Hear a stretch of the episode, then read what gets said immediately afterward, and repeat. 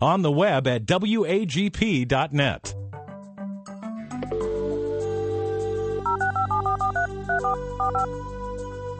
This is the Bible Line, a live radio call in program with Dr. Carl Broggi. Dr. Broggi is the senior pastor of Community Bible Church of Beaufort, South Carolina. And for the next hour, he's available to answer your questions, providing biblical insight and wisdom for everyday Christian living. Our phone lines are open, and if you have a question, you may call 525 1859 locally or outside the immediate area, call toll free 877 924 7980. Now let's join Dr. Carl Broggi. Be diligent to present yourself approved to God as a workman who does not need to be ashamed, handling accurately the word of truth. We welcome you this hour to the Bible line. If you're a first time listener, you'll be interested to know in the next hour we'll be taking people's questions concerning God's Word as you've been studying it. And if you have a particular issue that you'd like to discuss or a question that you'd like to ask as you have been studying the Word of God, or maybe an issue that relates to your personal life, family, or ministry, and you want counsel, well, if we can help, by God's grace, we will do the very best that we can. All you need to do is pick up the phone locally. It's 525 1859. We have internet listeners because we broadcast throughout the world at wagp.net. And they can join us directly at TBL for the Bible line, TBL at WAGP.net.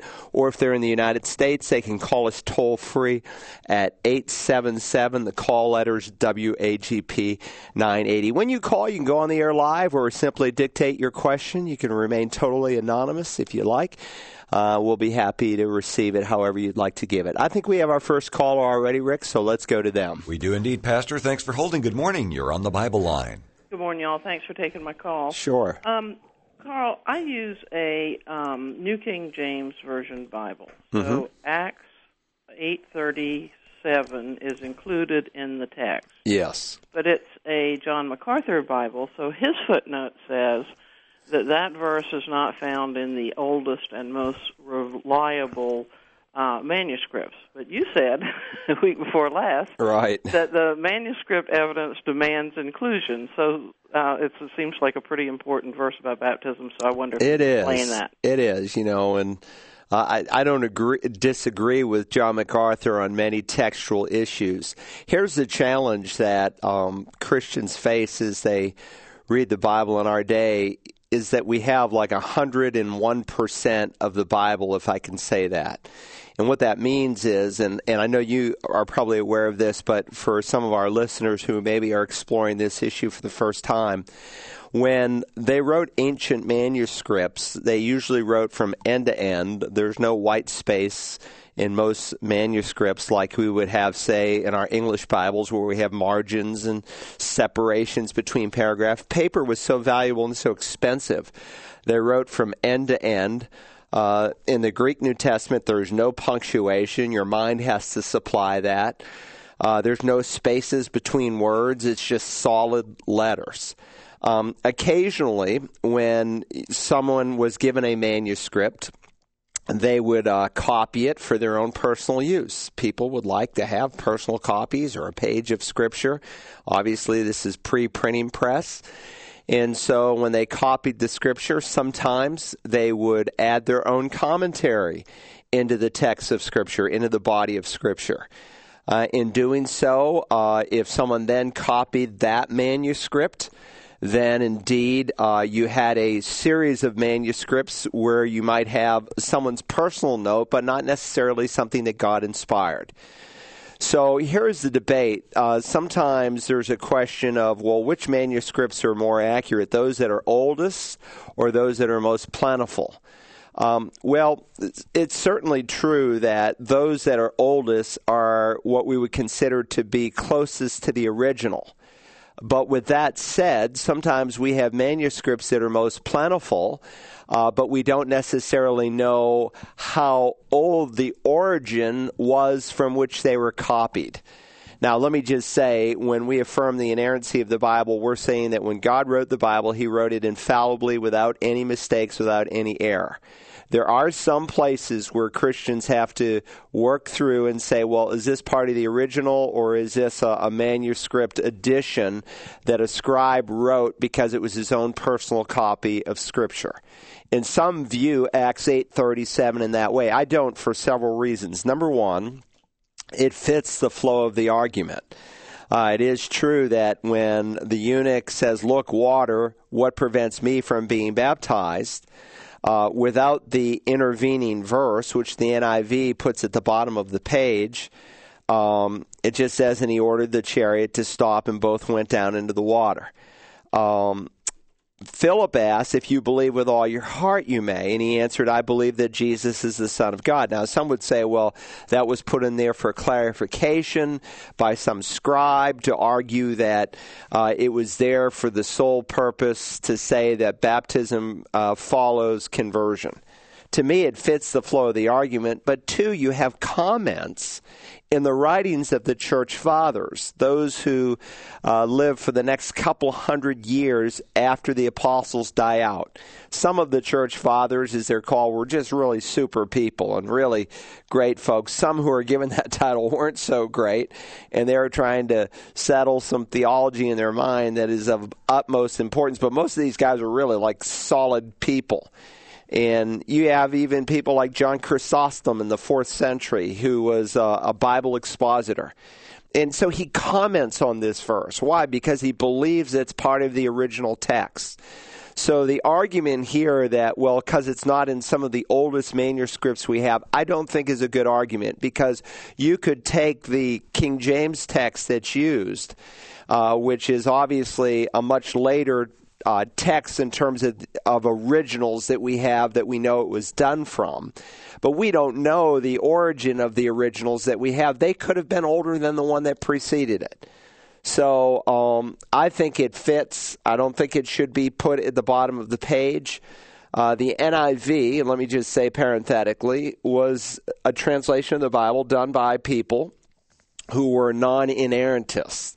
In other words, um, within the translation board of the NIV, and there was over 100 people involved, there were some involved that did not believe in biblical infallibility. Uh, that the Bible could be written in, an inerrant fashion. And I think that really flavored their view of their text. Now, you know, um, John MacArthur has an NIV study Bible and I appreciate the fact that he does. And his his reasoning is is that the NIV is the most popular translation in the English tongue today. Why is it? Well, I think because first and foremost, the guy who was the head of Zondervan. Uh, who himself was not a professing born again Christian, but who was a marketing genius, produced the NIV in over a hundred different formats. I don't know how many of those are available today, but everything from the businessman's Bible to the businesswoman's Bible to the athletic Bible to the counseling Bible and I mean on and on and on and on and on all these packaging things and it would catch people's eyes and say hmm the athlete's Bible. I think I, I need a copy of that and they would read it. And praise the Lord that they did because you know whatever translation you're using uh, 99.9% of it is pure um, but there were some translations that, like the NIV, and of course, the NIV uh, is a highly debatable translation today. When people say they use the NIV, they're using the NIV 84 initially. The TNIV uh, was to be produced in the 1990s, and some Christian men like uh, James Dobson, who had a huge influence in the publishing world, opposed it and got some other people to oppose it with him, largely due to the leadership of Wayne Grudem, who was a professor at the time at, at Trinity Evangelical Seminary. And uh, the TNIV was basically trying to create a gender sensitive, almost gender neutral Bible. They said, well, we won't do it, we won't produce it. They went out and spent the next several years doing it anyway. These people just lied openly, and all of a sudden, to the shock of the evangelical world, out came the TNIV. A lot of people were upset. It didn't make very big sales. So now what they did in 2010, it came out in computer form, 2011 in paper. Now when you go to buy an NIV, you're not buying NIV 84, you're buying NIV 2010, which is a blend between the TNIV and the old NIV. And again, to me, that lacks integrity um, in terms of trying to create a gender neutral Bible because you have to take some singular pronouns that say he and you have to turn them into theys so that people aren't offended. Well, certainly there are some places in the Bible where the word man you could translate as people, and that's legitimate. And the uh, new NIV does that because the word is generic, not referring to man, but mankind. So if you want to translate it people, that's okay. But other verses they have literally altered. The only other translation that does this is the ESV. And the ESV is, again, overall a very good translation um, and it's 99.999% pure.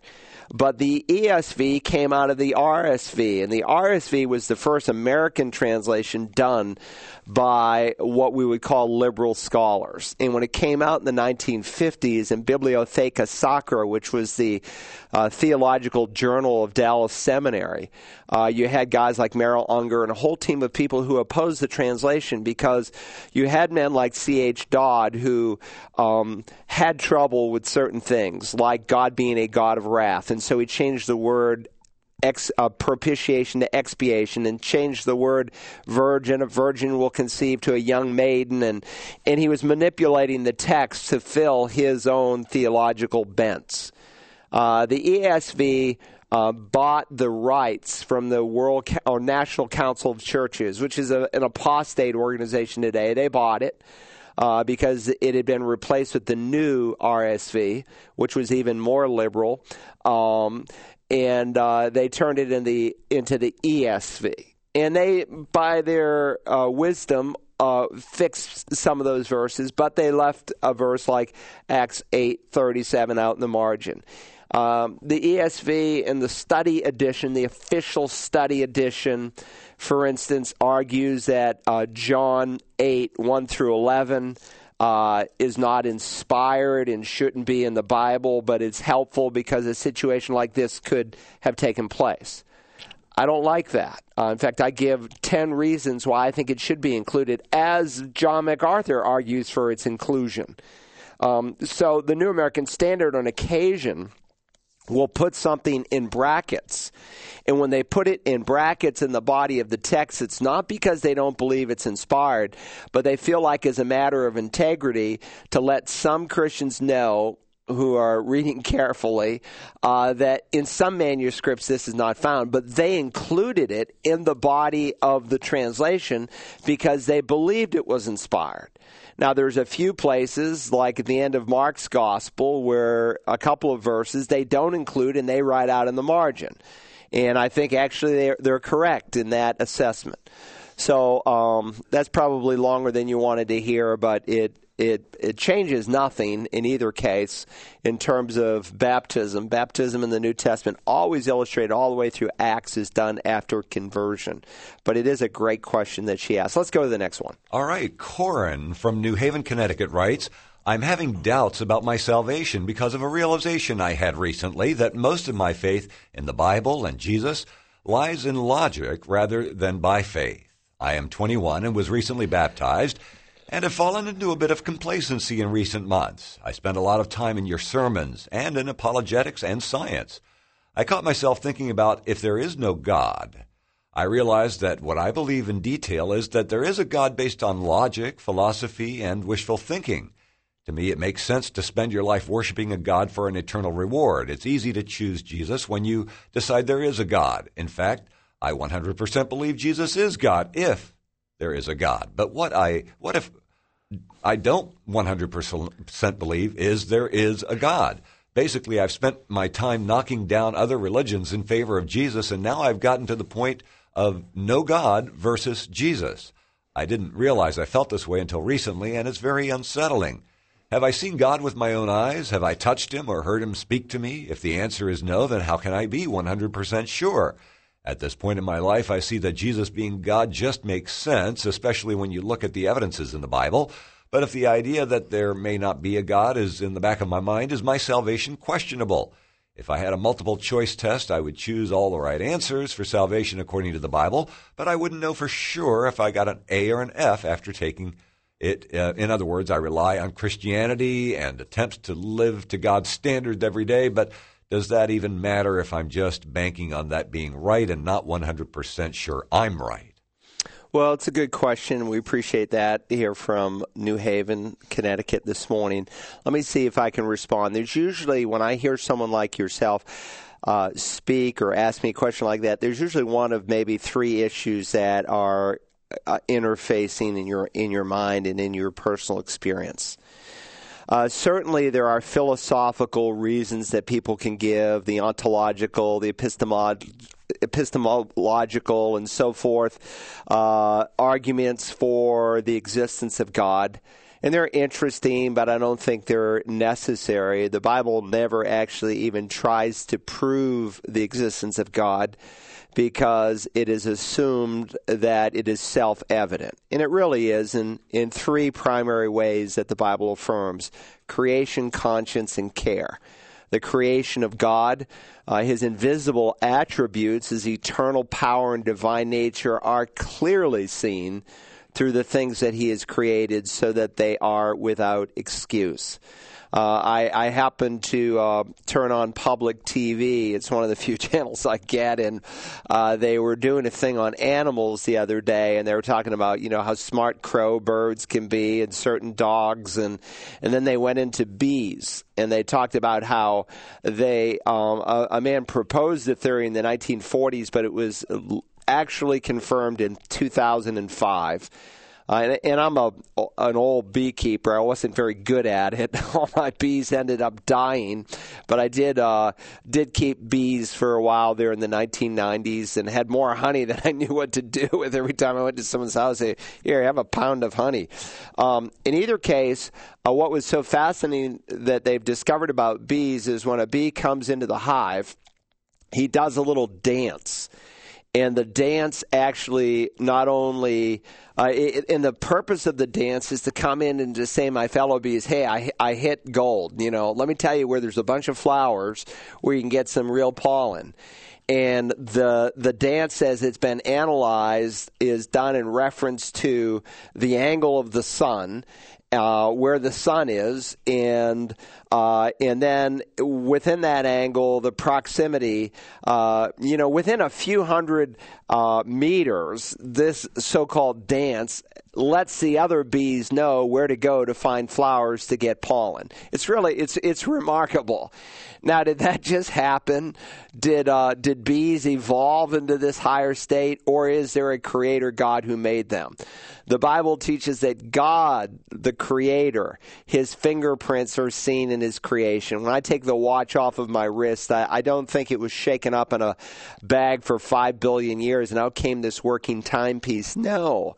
Uh, the created thing points to a designer.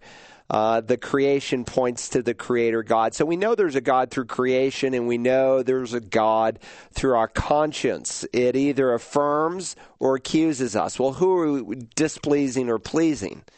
Um, well, the God who created us, the Bible teaches, and so that Gentiles who don't even have a Bible show the work of the Bible written in their hearts. And so you can go to some cultures of the wor- world where they've never seen a Bible, never heard of Jesus, and, and yet they believe in God. In fact, uh, less than 1% of 1% of the 7 billion people on the planet are so called atheists or agnostics. Now, it may be fashionable in our day to say I'm an atheist or an agnostic, but they're really not. They know there's a God. And the third component in which God reveals himself is through his care, his care for humanity, such that he shows his sun to shine not just in the righteous but the unrighteous, and the rain to fall in both groups. So, between those three aspects of God's revelation, men know there is a God as you do. And so, Satan is probably one playing with your mind because he's causing you to doubt. And so the best way to deal with doubt is really to study the Bible in an in-depth fashion. And I'm glad you're listening up there in, in the Connecticut area where we broadcast. What I would encourage you to do is maybe to start doing an in-depth study of the book of Romans and the sermons are being posted online. I think that would be a huge help to you. And as you immersed yourself in scripture, the more you were in it, studying it line by line, you would be absolutely convinced that only God could have written this book, that no human could have ever have uh, dreamed it up. And so, in and of itself, just knowing that the Bible is the only book that God ever wrote, I mean, who can foretells the future but God alone? And so, the Bible is a remarkable book, and faith will come from hearing, and hearing by the Word of God. And the more you grow in your faith, the more your doubts will dissolve. Um, so, there's one of a couple things going on. Either A, you are purely approaching God in a rational sense. And let me just say there's nothing necessarily wrong with logic. There's many examples of divine logic found within the pages of scripture itself. In fact, we examined several of those in our exposition of Romans. Uh, believing in the Lord God and believing in the Bible is not an exercise that's illogical. It's not a. Uh, it's not putting your brain on a shelf and taking some blind leap. God has revealed himself to show himself to be a trustworthy God. And it's based on his trustworthiness that he asks you to exercise faith, to take him at his word, because he's displayed himself as one who is trustworthy. So either A, the devil's just kind of playing with your mind and tormenting you as a new Christian, or B, you've never really come to genuine faith in Christ. And sometimes when people say, Well, I've accepted Christ and I've been baptized and and then they're just overrun with doubts to the point where they end up denying the Bible altogether in Christianity, then those are people who've never really truly met the Lord in salvation. So I want to encourage you to make sure that you understand the gospel clearly. You might want to go online at searchthescriptures.org and listen to the presentation. Would you like to know God as your friend? I think that would be very helpful to you. The the third arena that sometimes floods people with these kinds of thoughts that I don't know if there's a God, if the Bible is true, if heaven is real, if hell is real, is a moral issue that's unfolding in the person's life. And because they're living immorally, uh, they want to justify that immorality, and the easiest way to justify it is to close out their conscience and the God who's speaking to them within their conscience. And so very often when I meet a person, hey, you know, he'll say he'll say to me, well, you know, I don't know if there's a heaven or a hell. The Bible's I don't know if there's a God. And I say, well, what's her name? Tell me who you're living with. Uh, there's usually a moral issue, or what's his name in our day? You know, they may be in some homosexual relationship. So that's where I would start. Um, uh, and again, ask the Lord to help you. It may just be that you're in a spiritual battle here, and Satan is, and the way to alleviate that is through immersing your mind in the Word of God. And start in my study of Romans, the first eight chapters. Those are all posted up there online. That's where I would begin. And a question along the same lines. Uh, somebody called in just before we began our program today. Uh, he asks, Who are the people who say, Lord, Lord? And Jesus says, I never knew you. Secondly, who is the person at the wedding feast who is not wearing proper clothes and is cast out? And also, who are the goats? Uh, lastly, in Revelation, it says, No liar, fornicator, adulterers will enter the kingdom of heaven. Now, if someone truly believes in Jesus Christ's blood atonement, but maybe they fall, is it possible for you to believe you are saved, but actually be one of these in one of these three categories? I asked him. So you're basically asking, uh, you know, the security of salvation. He says, no. Uh, is it possible to delude yourself, which is kind of what that other person sounded like? Well, yes, it is possible to delude yourself and to have a false assurance of salvation. And that's the whole purpose for Jesus unfolding this portion of Scripture so that people won't be deluded, so that they won't out of shock hear the words in Matthew 7:23 that you referenced, "Depart from me, you who practice lawlessness." Why? Because I never knew you. Not I once knew you but I never knew you. I never had a relationship with you. And so this whole section begins with an exhortation to enter by the narrow gate because there's a wide gate and a broad road that's leading to eternal judgment, to destruction, and many people are on it. And of course, to underscore the importance of this, he reminds us that if a person is saved, that their life will show it. And that's the principle that you find all the way through the Word of God that works do not save you, but works are the fruit and evidence of salvation. Most of us can quote Ephesians 2 8 9, for by grace you have been saved through faith, and not that of yourselves. It, referring to the whole grace by faith process, you might say our salvation, is the gift of God, not as a result of works, so that no one can boast. Uh, but then the next verse says, For we are his workmanship created in Christ Jesus to do good works.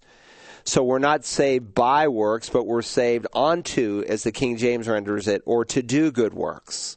We're saved onto good works. So when a person has become a new creature in Christ, his life changes. And it's possible to perform outwardly in Christianity without an inward reality. And again, to underscore that, he doesn't go for some, you know, blase, ho hum kind of testimony. He goes for the most dramatic one you could think of. Not everyone who says to me, Lord, Lord, will enter the kingdom of heaven, but he who does the will of my Father who's in heaven. In the parallel text, Jesus said, Why do you call me Lord and you don't do the things that I say?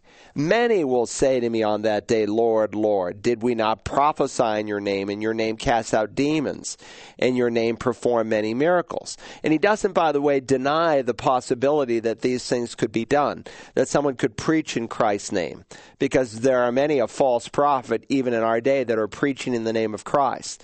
There are people who have cast out demons in the name of Christ. Uh, Satan can do that sometimes to um, get people to follow some leader who intersects in the demonic realm and the devil will respond to him because people say, Ooh, wow, he's a man of God. He has power over the demonic realm and actually he's on the opposing team or he's deluded himself to think that he's on the right team um, and even do a miracle in his name. Jesus said in the Olivet Discourse at the end of time, especially we would see people come and say, I'm Messiah or I'm a representative of the, of the Lord and, and do miracles. Why? Because the devil can do miracles as well. He can simulate and Im- imitate the things of God. And so, what's the ultimate sign and mark that a person has had conversion? He who does the will of my Father who's in heaven uh, there's a changed life. Um, not just outward performance. There's a desire to obey the commandments of God. And that's why he says, Depart from me, you who practice lawlessness. Not you who sin. We all sin in many ways, James says. But those who sin as a way of life, that that's the driving force. Um, your second question, let's see, the marriage uh, feast, that would be in Matthew 22 and of course he he speaks of a wedding feast. Um, let me just read: the kingdom of heaven may be compared to a king who gave a wedding feast for his son. And in the parable, the king is God and the son is the Lord Jesus, and he sent out his slaves, his servants, to call those who'd been invited to the wedding feast, and they were unwilling to come. That's the Old Testament. The prophets habitually invited people, and they ignored the message of the prophets. Not all, but many. And this was certainly true in Jesus' day. Again, he sent out other slaves, saying, Tell those who've been invited, Behold, I've prepared my dinner, my oxen, my fattened livestock are all butchered, and everything is ready. Come to the wedding feast. But they didn't pay him any attention. Remember, those who are, are listening are the religious leaders here of Israel. The Bible reminds us he came to his own, but his own received him not. But as many as received him, to them he's given the authority, the power, the right to be children of God. They paid him no attention and went their way, one to his own farm, another to his business, and the rest seized his slaves and mistreated them and killed them. That's why Jesus held them responsible for the blood of all the prophets from Cain to Zechariah, as he tells us in Luke's gospel. But the king was enraged and sent his armies and destroyed those murderers and set their city on fire. Then he said to the slaves, The wedding is ready, but those who were invited were not worthy.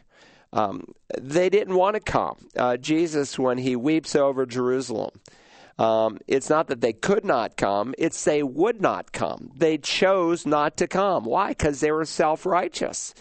And so that becomes evident as you go on. It says, therefore, go into the main highways and as many as you can find, invite them to the wedding feast. Now go to the Gentiles. He came to his own first. In the limited commission, he said, don't go into the way of the Gentiles, go only to the house of Israel.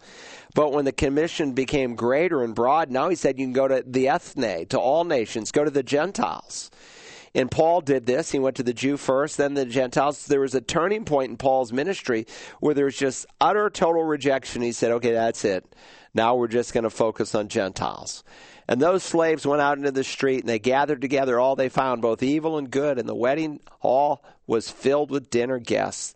But when the king came in to look over the dinner, guests, he saw a man not dressed in wedding clothes. And he said to him, Friend, how did you come here without wedding clothes? and he was speechless.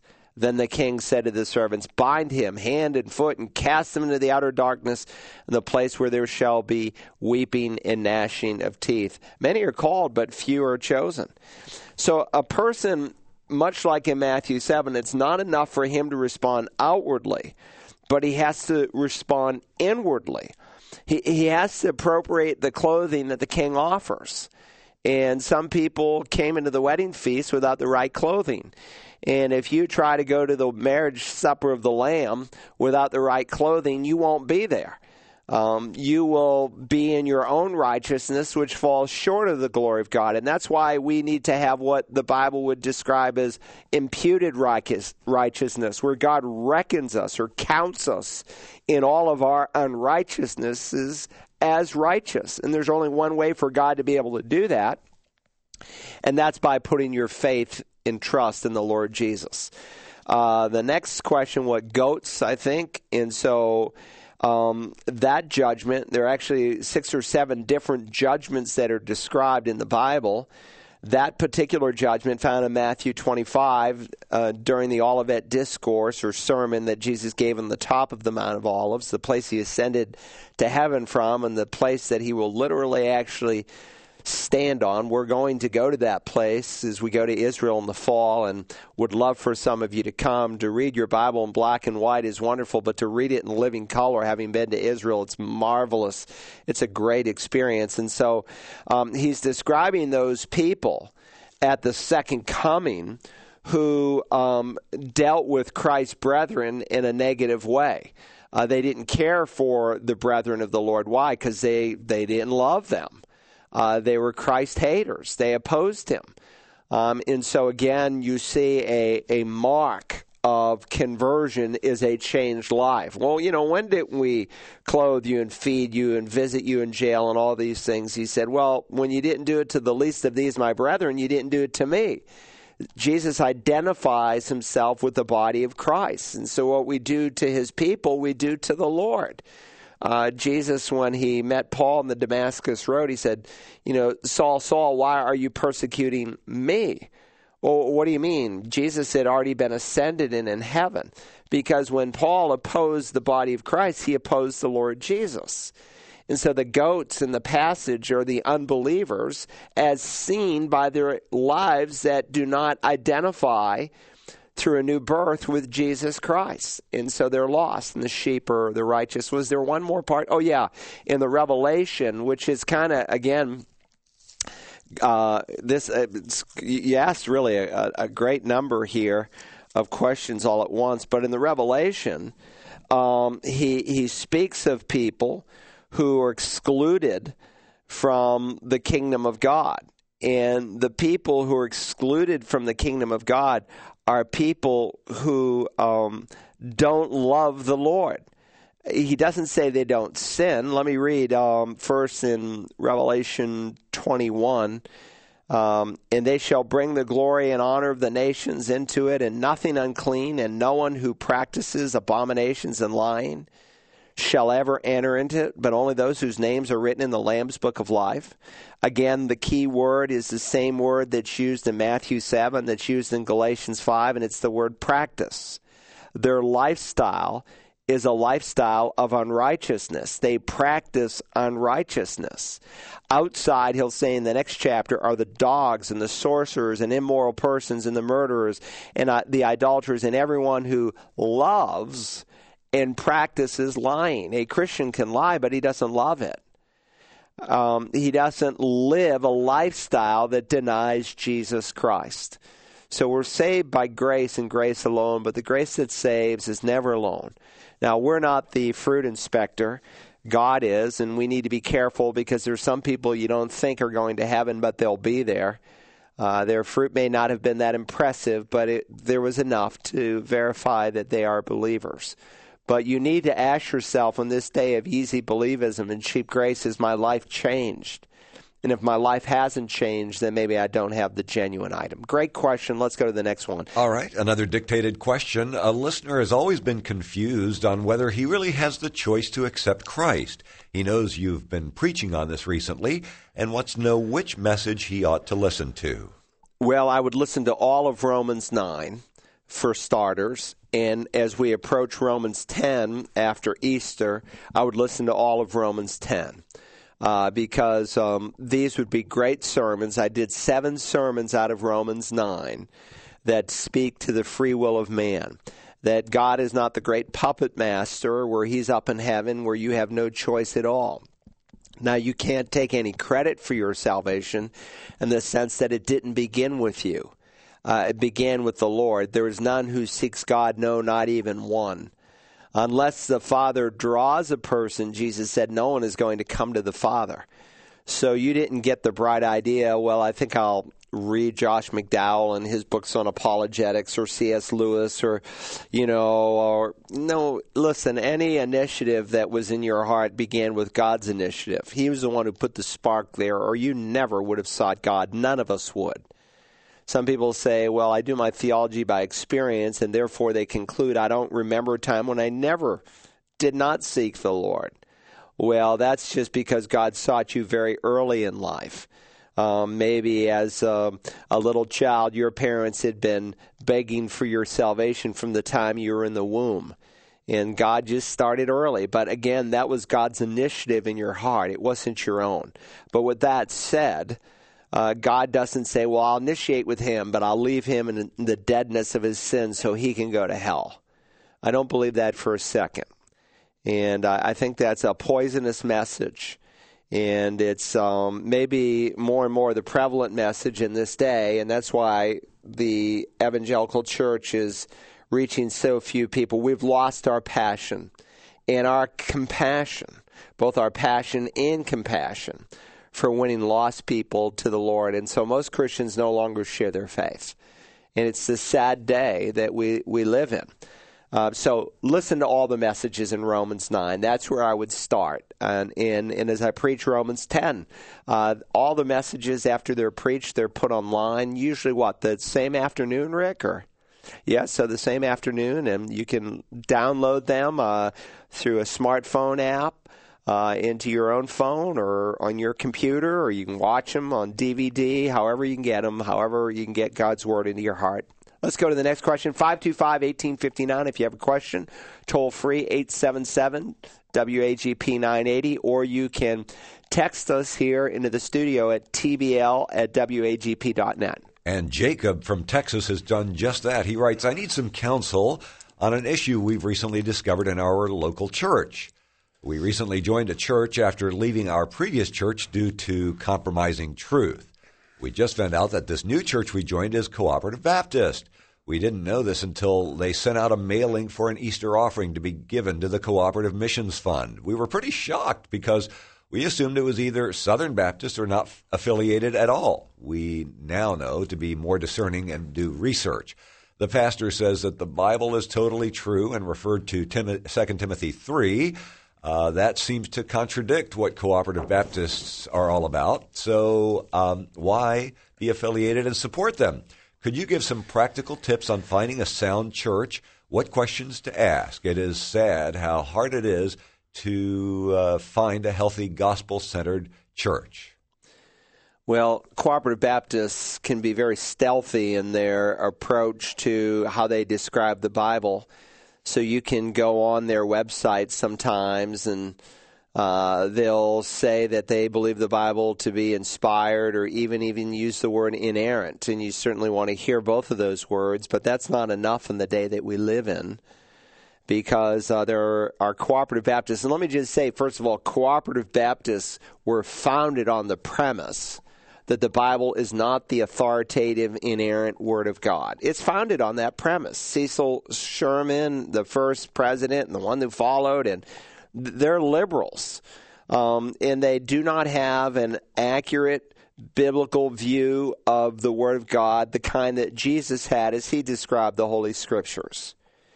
With that said, what has happened in our day is that if there's a church that is traditionally Southern Baptist and a new pastor comes, he knows that very often he can't just say, well, we're going to become cooperative Baptists.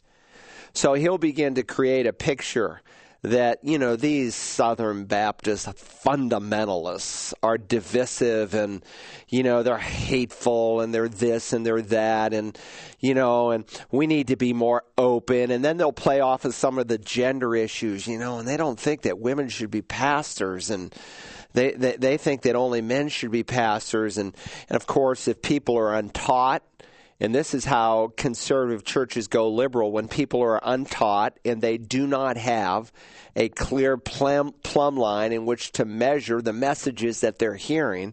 They say, well, that doesn't sound right. You know, well, yeah, maybe, maybe we should like dual align ourselves. And so they become a dual aligned church where they're a cooperative Baptist slash Southern Baptists because they don't want to run away any people and make those traditional Southern Baptists mad, but, but they also want to be more progressive and, and so they use the words, oh, we believe the Bible is inerrant, but they don't mean the same thing. Uh, when you talk to the typical cooperative Baptists, who says that he believes in the inerrancy of the Bible. He believes in what's called functional inerrancy. That is, the Bible is inerrant without error. Uh, in its ability to lead you to Christ or to help you to live a Christian life, but it's not inerrant in every single word. Uh, that when it speaks on historical, scientific issues, uh, is always true. And so you have cooperative Baptists in the United States that are snuggling up with the homosexual gay movement. Listen, we should love gay people and we should make them feel welcomed in our church, but not as members. People have to believe in the Lord Jesus. Just like the immoral heterosexual who's sleeping with his girlfriend, you shouldn't allow him into the membership of your church until he's born again, until he shows the evidences of repentance uh, there should be some change in his life if he's openly living in a moral lifestyle and wants to come and join your church. And so there's so much compromise in our day. It's just it's sickening. Um, in the state of South Carolina, if you're a cooperative Baptist, you see they don't have their own seminary. So what do they do? Well, they'll, they'll they don't want to send you to a you know a conservative Bible believing seminary because that would poison your thinking. So you can go to the Lutheran Theological Seminary up there in Columbia, which is an apostate seminary. Go there, ladies. Uh, by the way, you can be preachers, ladies. So go there or go there, young men. Um, and it's just very, very, very, very sad. Um, so when you um, you know, and some of these pastors, they're just dishonest. I don't know how else to say it. They're just less than honest because they want members and they want people, but they are leading that church in the wrong direction. I wouldn't give a dime to a cooperative Baptist church knowing some of the causes that they are underwriting. I just read the newsletter that just came out for cooperative Baptists in South Carolina, and it's all that stealthy language about inclusiveness and, you know, wrapping our arms around mainline apostate denominations, and that's the new president for South Carolina. It's a bunch of garbage. And so run far from it. You want to, you know, there if there's a denomination that you're a part of that is less than orthodox. And I'm not talking about secondary issues, and that's what they'll try to do. Well, you know, Christians don't agree on everything. Of course we don't. There are some secondary issues that Christians may differ on, but they're not issues of orthodoxy or genuineness of conversion. Uh, but lay that aside. There are issues that are non negotiables, and you should look for that as you look for a church. There should be some doctrinal purity. And when you're a part of a denomination, you say, Well, my church is pure. So you're in a PCUSA church. Okay, so when you give your money, let's just say, for the sake of argument, that you're in a PCUSA. I didn't say PCA, Presbyterian Church of America, which are the conservative Pres- Presbyterians, but Presbyterian Church United States of America which was the PCUS uniting with the Northern brand, and the Northern brand had denied had been ordaining men for over two decades who could deny the deity of Christ and still be ordained as Presbyterian pastors, and they united both branches. And so when you give a dollar to those churches, you're helping to support their liberal apostate seminaries and other other things. You say, Well, I designate my giving. Okay, so your ten dollars that you designated um, is replaced by somebody else's ten dollars that goes and supports the liberal cause. So it's there is a place for a biblical separation. Uh, so anyway, um, listen to the last Bible line because I went through six or seven things to listen uh, to watch for when you find a good church. All right, let's go to the next question, Rick. All right, in 1 Corinthians 14:33 it says God is not the author of confusion, yet there are times when this caller hears you read a scripture on a Sunday morning and the reality or magnitude of this uh, of it hits this caller and he just wants to applaud God's word. Is this causing confusion? Preach it, brother. well, uh, no, but you know, again, there's uh, you know, there's a place to say amen. Sometimes your cup just overflows and you say amen. We had a lady one time who visited our church, and every th- every thirty seconds she said amen, amen, amen. I could have said the devil is God and she would have said amen. It was like it was mindless. And it was distracting. And sometimes people come from a church where the expression of worship is so outward, it is a form of confusion. And sometimes, too, if you're trying to reach a broad spectrum of people, you, you want to be all things to all men so that you can win some. And so, if someone came from a, a Pentecostal background where again, there's nothing wrong, say, with using a tambourine, say, in a worship service. But you got people out in the congregation who are slamming their tambourines. It will turn off in an unnecessary way people who are from maybe a higher church, more traditional background.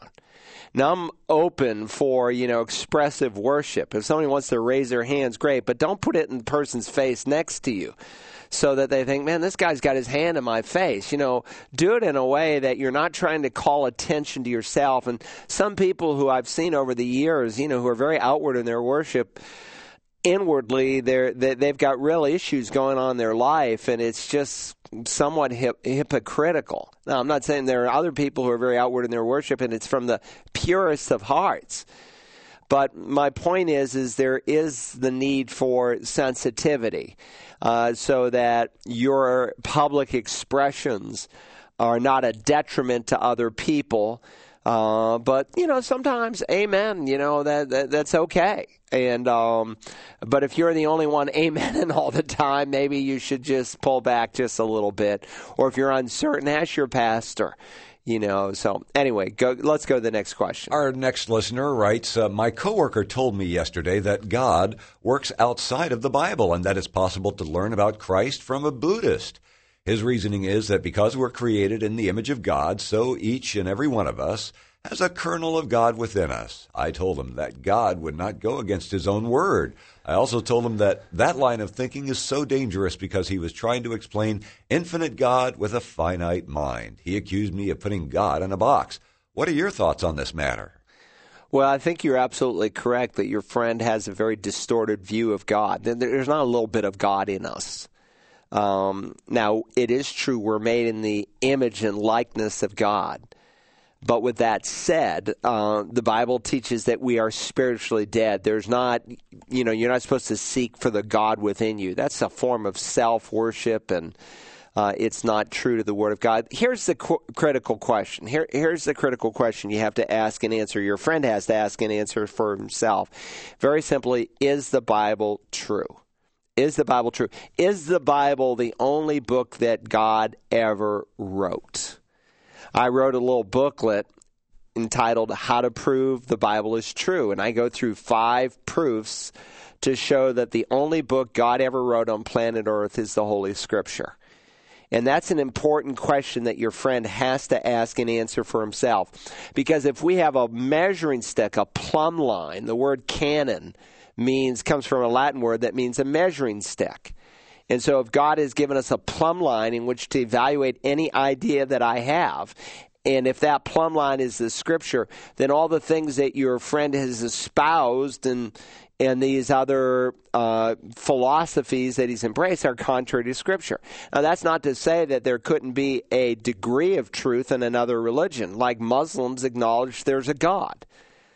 Um, now, the Allah of the Muslim faith is different from the Allah of the Christian faith. And I say Allah because the Greek word is theos. In English, we translate it God, but if you live in Saudi Arabia or one of the Arabic speaking countries, the Bible, in their Bible, it says Allah every time the word God appears. But the Allah of the Bible is different from the Allah of the Muslim faith. But let's just take Islam for a second. They say there is a God. Okay, that's true. That that the fool has said in his heart there's no God. So there's a degree of truth in that. But then there's a lot of error too that is antithetical to the Word of God and goes against what the Bible teaches. So it's not to say that a false religion couldn't have degrees of truth. In fact, that's one of Satan's masterminding um, approaches is he mixes truth with error. But how to prove the Bible is true, it's critical, and that's what your friend has to ask and answer. Let's go to the next question. Our next listener would like to know why is wisdom referred to in the Proverbs as she?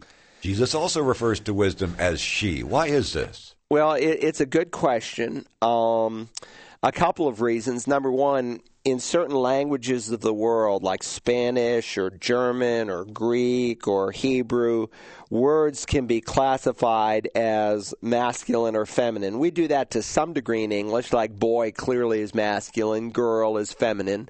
But every noun in Greek and in Hebrew is classified as masculine, feminine, or neuter.